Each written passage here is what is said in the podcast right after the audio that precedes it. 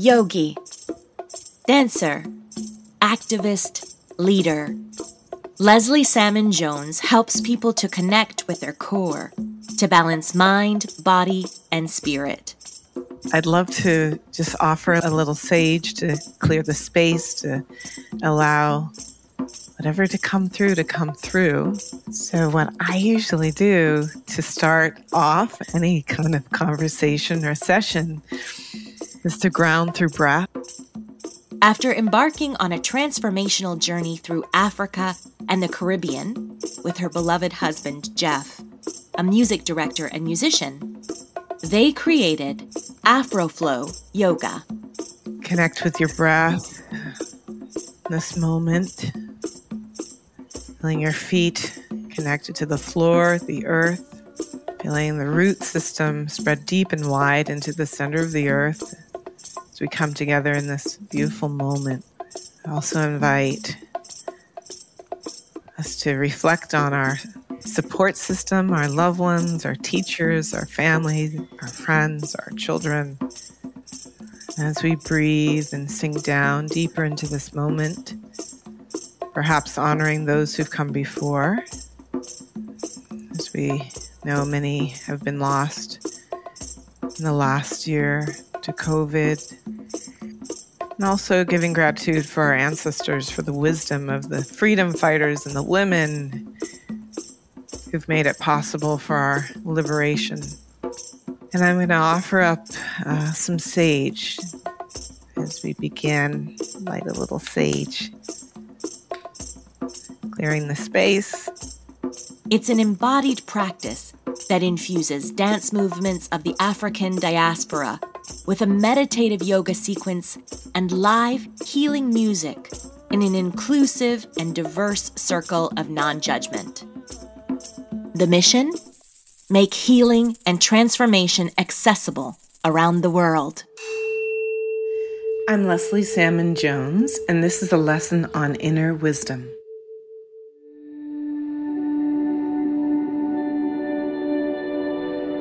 Can you tell me what your earliest memory of being creative is? I love this question because it was the most challenging question. and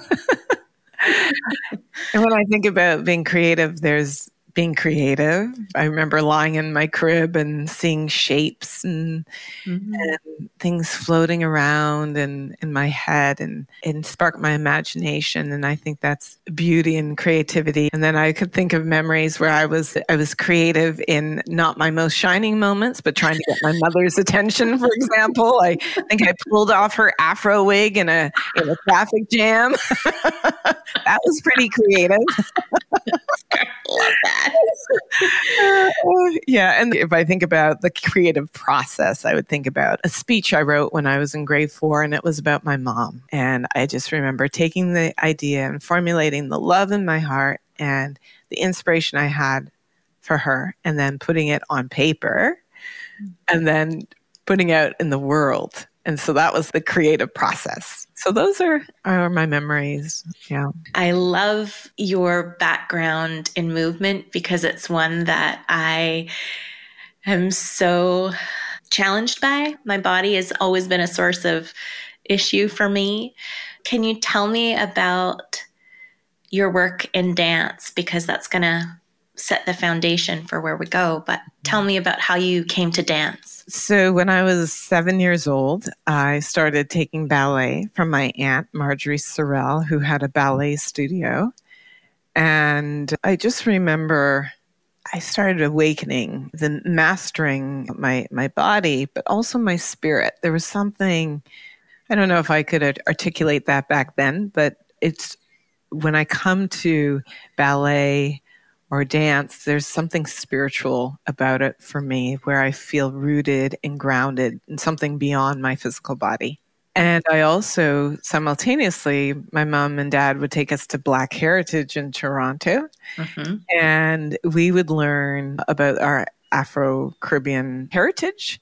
And I was introduced to Afro Caribbean dance and African dance back then. So it was interesting is I have the European and the African heritage and ballet is very controlled. It's a very controlled art form. Mm-hmm. Whereas African dance, dances of the African diaspora are so freeing. Yet there's some something about discipline and freedom. So finding within the structure, finding the freedom within that. Mm-hmm. I love the contrast. And then you went to Alvin Ailey studied. Yes.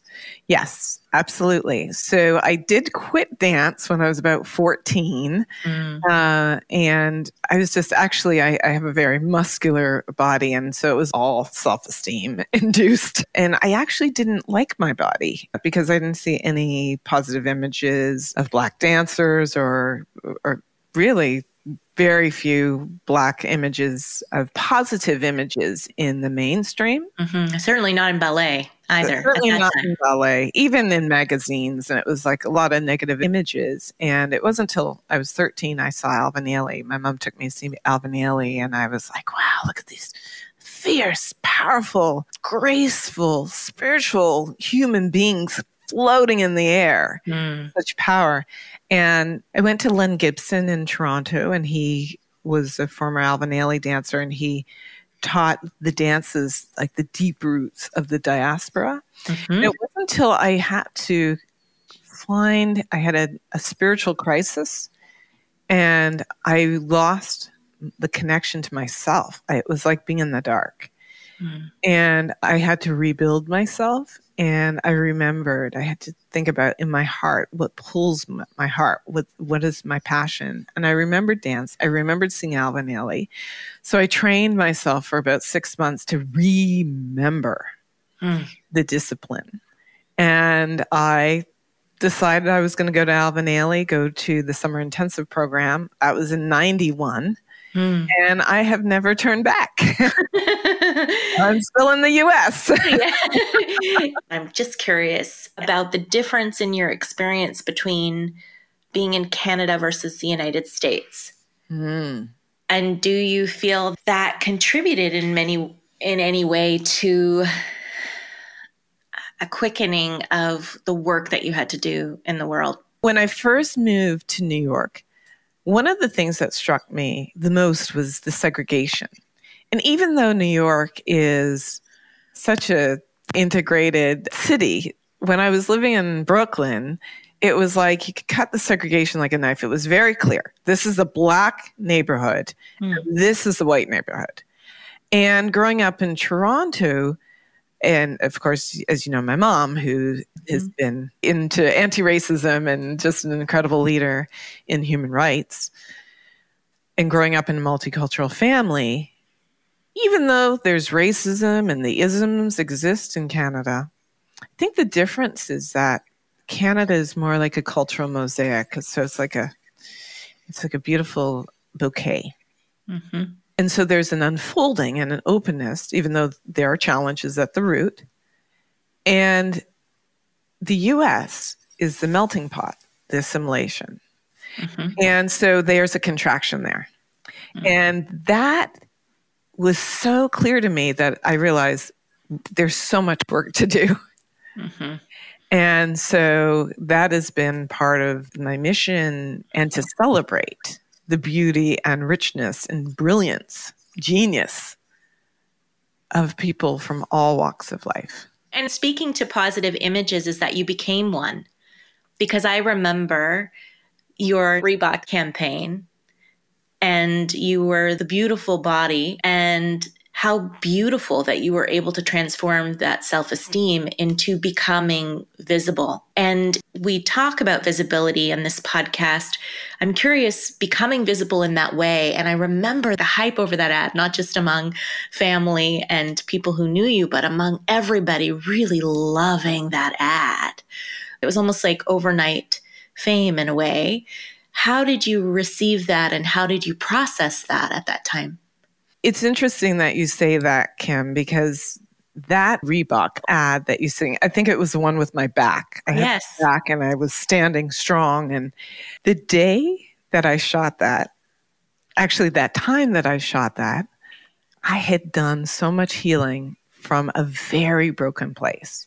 So the love that you were seeing and feeling was actually the love for myself that I, it was a newfound love for myself. Mm. And it wasn't about the external. it was the internal. I healed a lot of those negative thoughts. I'm not good enough. I'm not smart enough. I'm not, I'm not, I'm not, I'm not enough, enough, enough.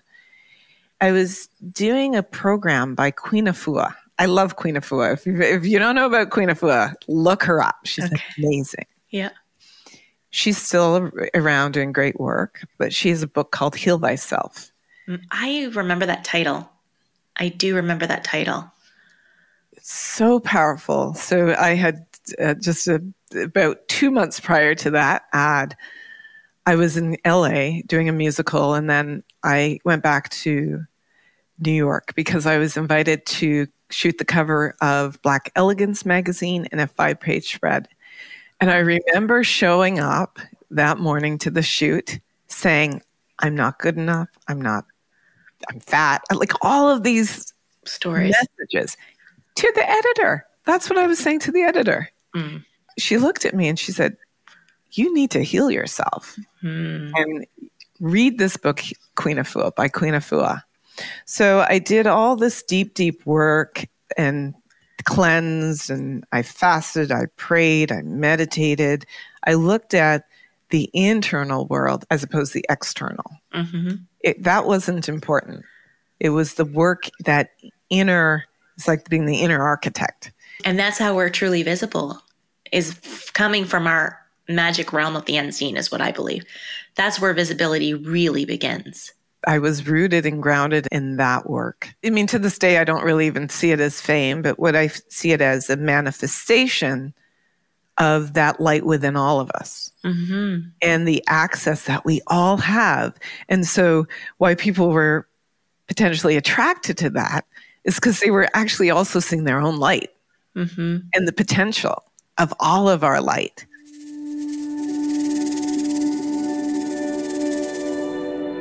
You met your lovely husband, Jeff, on a plane.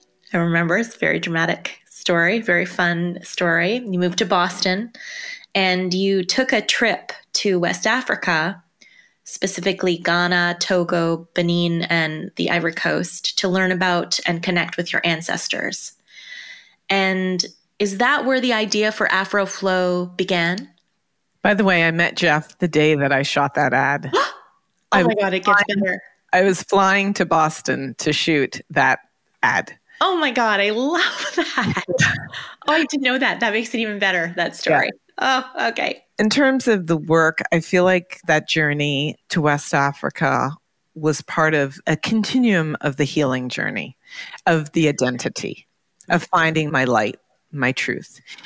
So, layers later and years later, after we got married, one of the things I had prayed for in a, a mate was someone who had strong ancestry. Mm-hmm. And so I, I, often say someone who is rich in ancestry. Mm. Because those roots, there's a proverb in Africa that says, a tree without roots will fall. After three of our parents passed away, we really wanted to discover more of our ancestry. And that journey to West Africa was really what the catalyst to going a little deeper into the layers of ancestral trauma, mm-hmm. particularly the female lineage.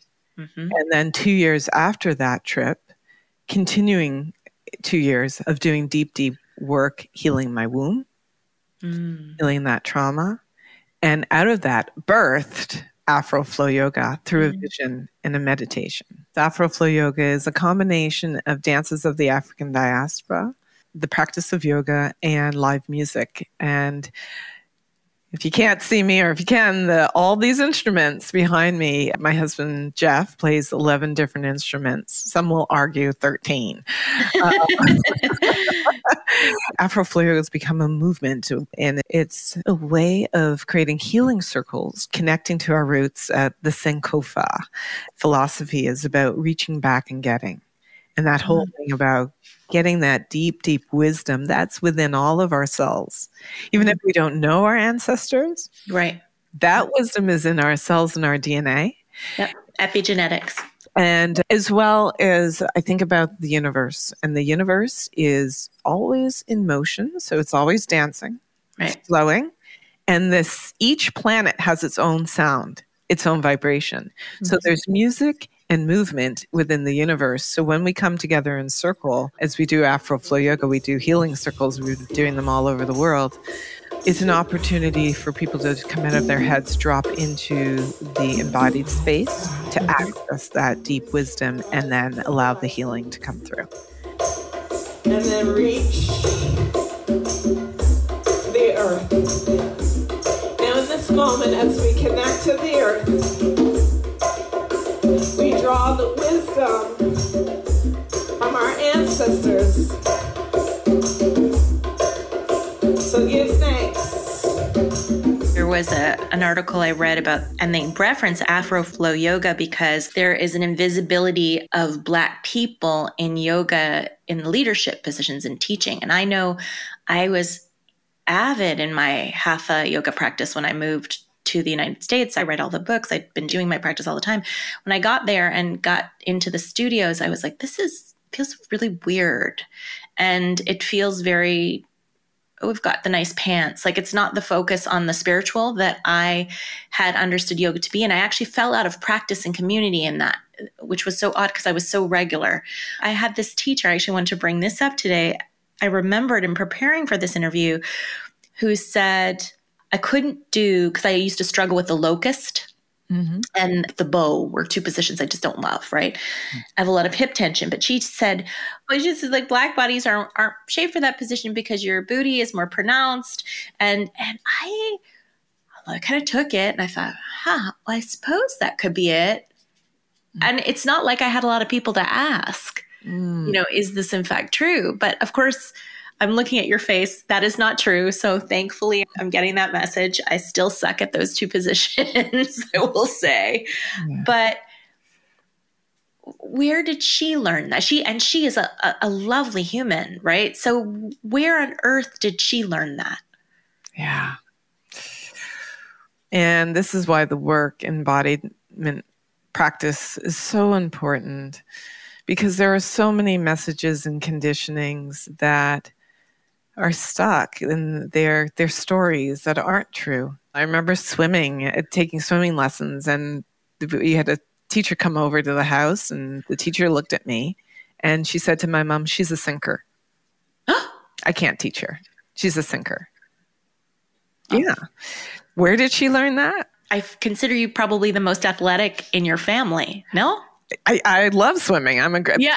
like, it's like my mother fired her on the spot and didn't believe that because I'm a fish. I love swimming. Yeah. But these that? are things that are, it's from the white supremacist lens and it's from colonizer, it's from all of that old stuff, that dehumanization process of taking these strong people and how do we actually enslave them?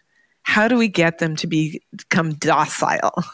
And mm-hmm. those are the messages and the stories that have unfortunately been passed on through generation, through our educational systems, through families, through stories that aren't true. And so it requires an investigation. What they've done is they've gotten into people's heads. That's right. And I saw a quote from Toni Morrison that said, Racism is a distraction. They use the racism as a means to keep you from your great work, to keep you from following your calling. And I think she's exemplary of somebody who did not allow that to happen. But it is tough. Yeah.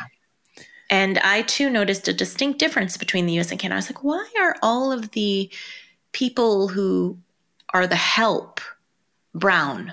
Right. That's odd. Yeah. I'd never noticed that before because, of course, it, it doesn't look like that here. I read a quote from you saying that our people weren't enslaved because they were weak, they were enslaved because they were strong. And that is something that Black people needed to be reminded of. And Afroflow Yoga does that. And I think you also say, which is the is beautiful quote, we've inherited a spiritual muscle that cannot be colonized. That's right.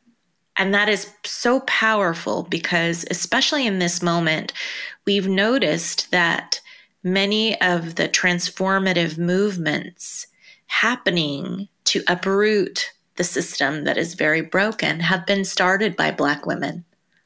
That's right. The midwives to the new paradigm. I, I, last episode I referred to us as the midwives. So yes, this is the exact same. Because also what's so interesting to me is you talk about being inspired by your mom, but by the care.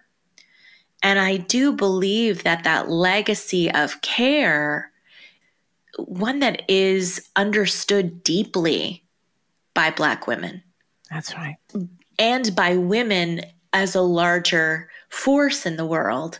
So that this moment, I think leadership really is about care Absolutely. and how we care and how we systemize potentially care in this moment.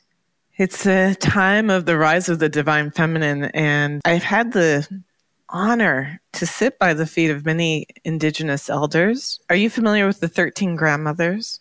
No. So the 13 grandmothers, there was indigenous women who came from different bloods, different lineages, and they all had the same vision. And they found each other. Mm-hmm. And they were led to share their message to the globe. And the message is really that the earth is dying. Mm-hmm. And in indigenous wisdom, the divine masculine represents the fire. And we need the fire. Yes. And the fire ignites movement. However, when we have too much of it, as the patriarchy, mm-hmm. We can burn down the whole forest. And that's what we're seeing now. Mm-hmm. It's raging. Right now, our waters are dying. Yes. There's 1% of the water in the world that's drinkable. Mm-hmm. Clean water is an issue.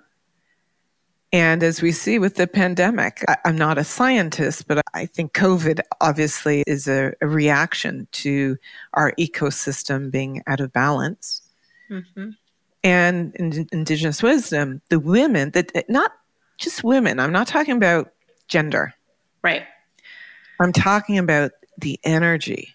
We carry the divine and and masculine and feminine within, mm-hmm. the water. Water is nourishing, and we are 80% water or, or more. And as the waters are dying, we're being called to bring this feminine wisdom in. Mm-hmm. And too much water can create floods. Right. Well, so we're right. So we're working with the elements, and we've come so far disconnected through colonization mm-hmm. from that process of being in sacred relationship and harmony with nature that we're finding ourselves lost and bringing ourselves hopefully back to center and through the divine feminine i believe that is how we come back into harmony and balance i actually was talking about us being a tsunami women right now and that mother nature is not playing and if she is done with us, she will just put us into oblivion. Quite frankly, as women, we have to lead like that in a way right now. It is still feminine, but it is I mean business. Right.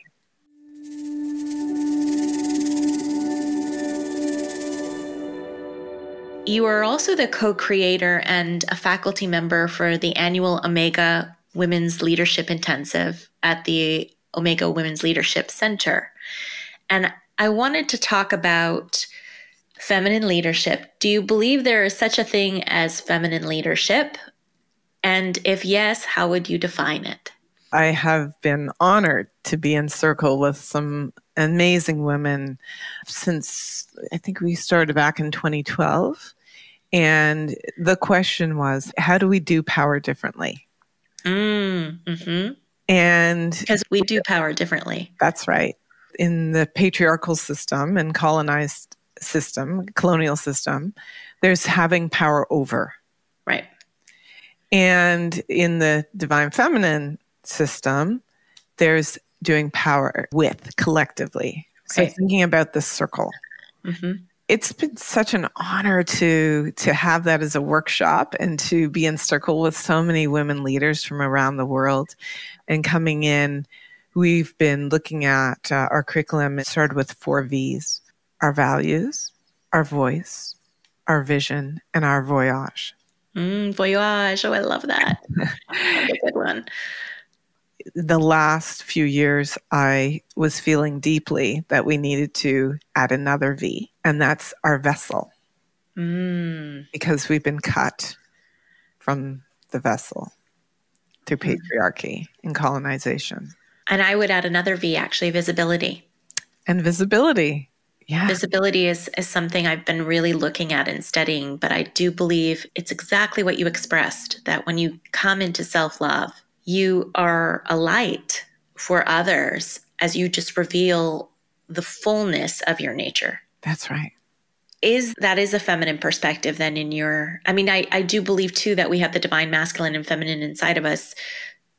How do you think women can do things differently? Definitely with the women's lib movement, historically, women had been approaching leadership through the masculine, through mm-hmm. patriarchy, rising to the top, becoming the CEO of a large corporation. You have power over other people and having to prove that they could be as strong as men and lead in a way that the culture dictates.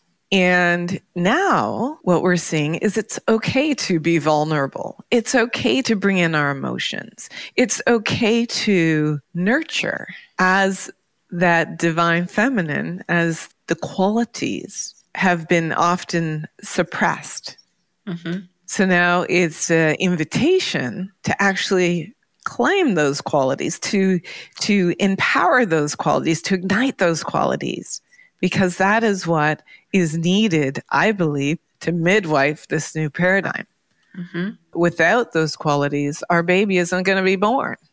That we're going through the I feel like we're going through the birth canal and we're also mourning. So we're birthing and losing the old, shedding the old. We're actually in the dark on instinct in this moment. If you if we're in the canal, we're in the dark on instinct, and what you just it's true leaving leaving the comfort of the womb, but we've outgrown that space. That's right. What would you say to a woman who was afraid to use her voice, afraid to lead in this moment?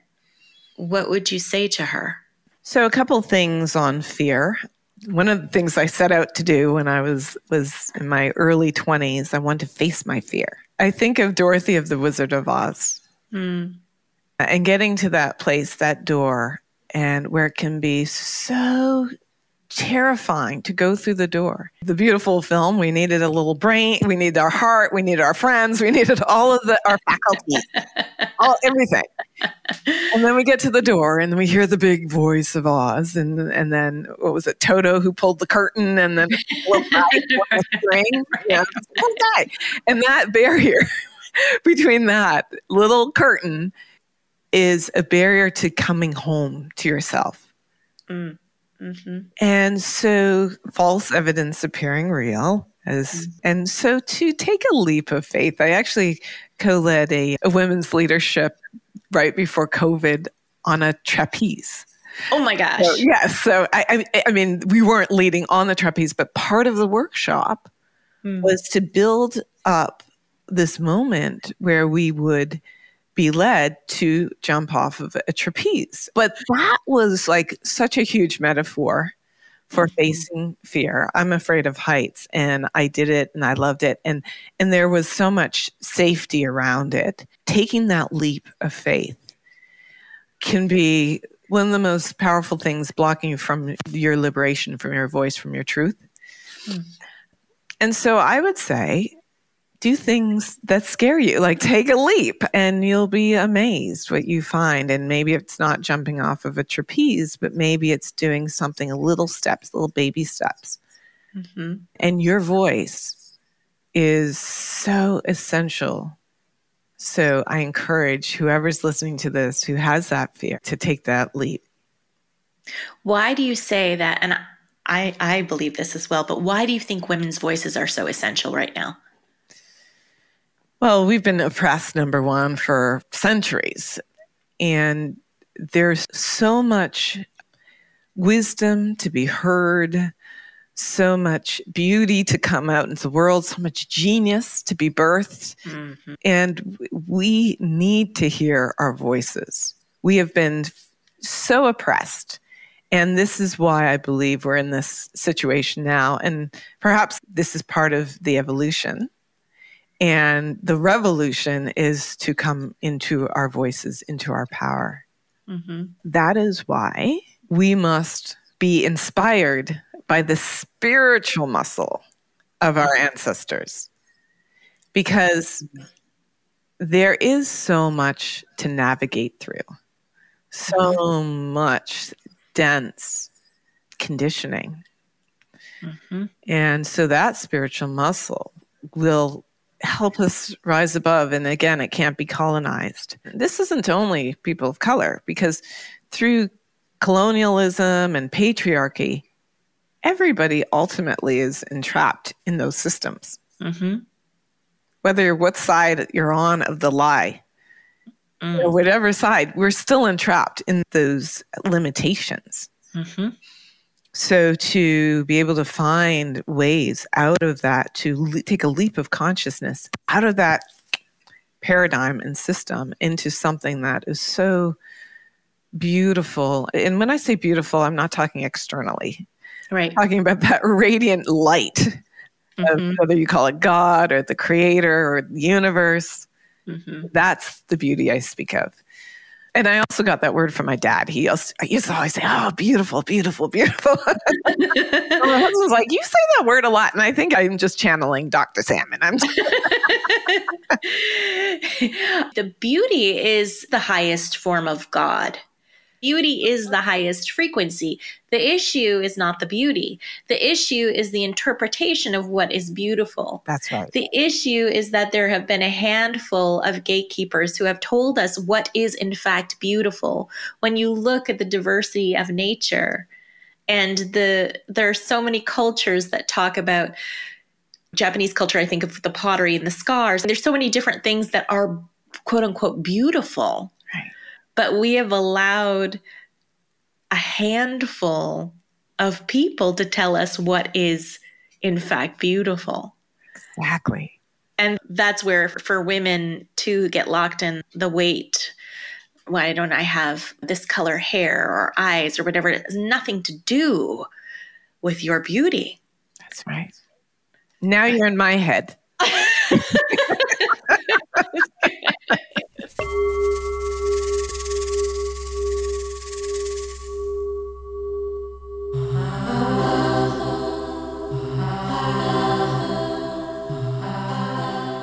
Would you complete the sentence? My wish for every other woman is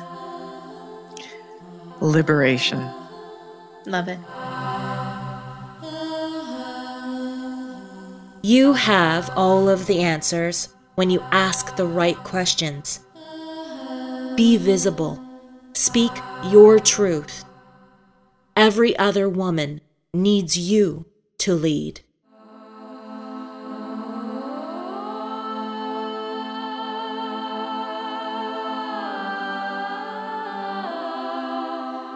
Voice Lessons is produced, written, and spoken by me, Kim Cutable.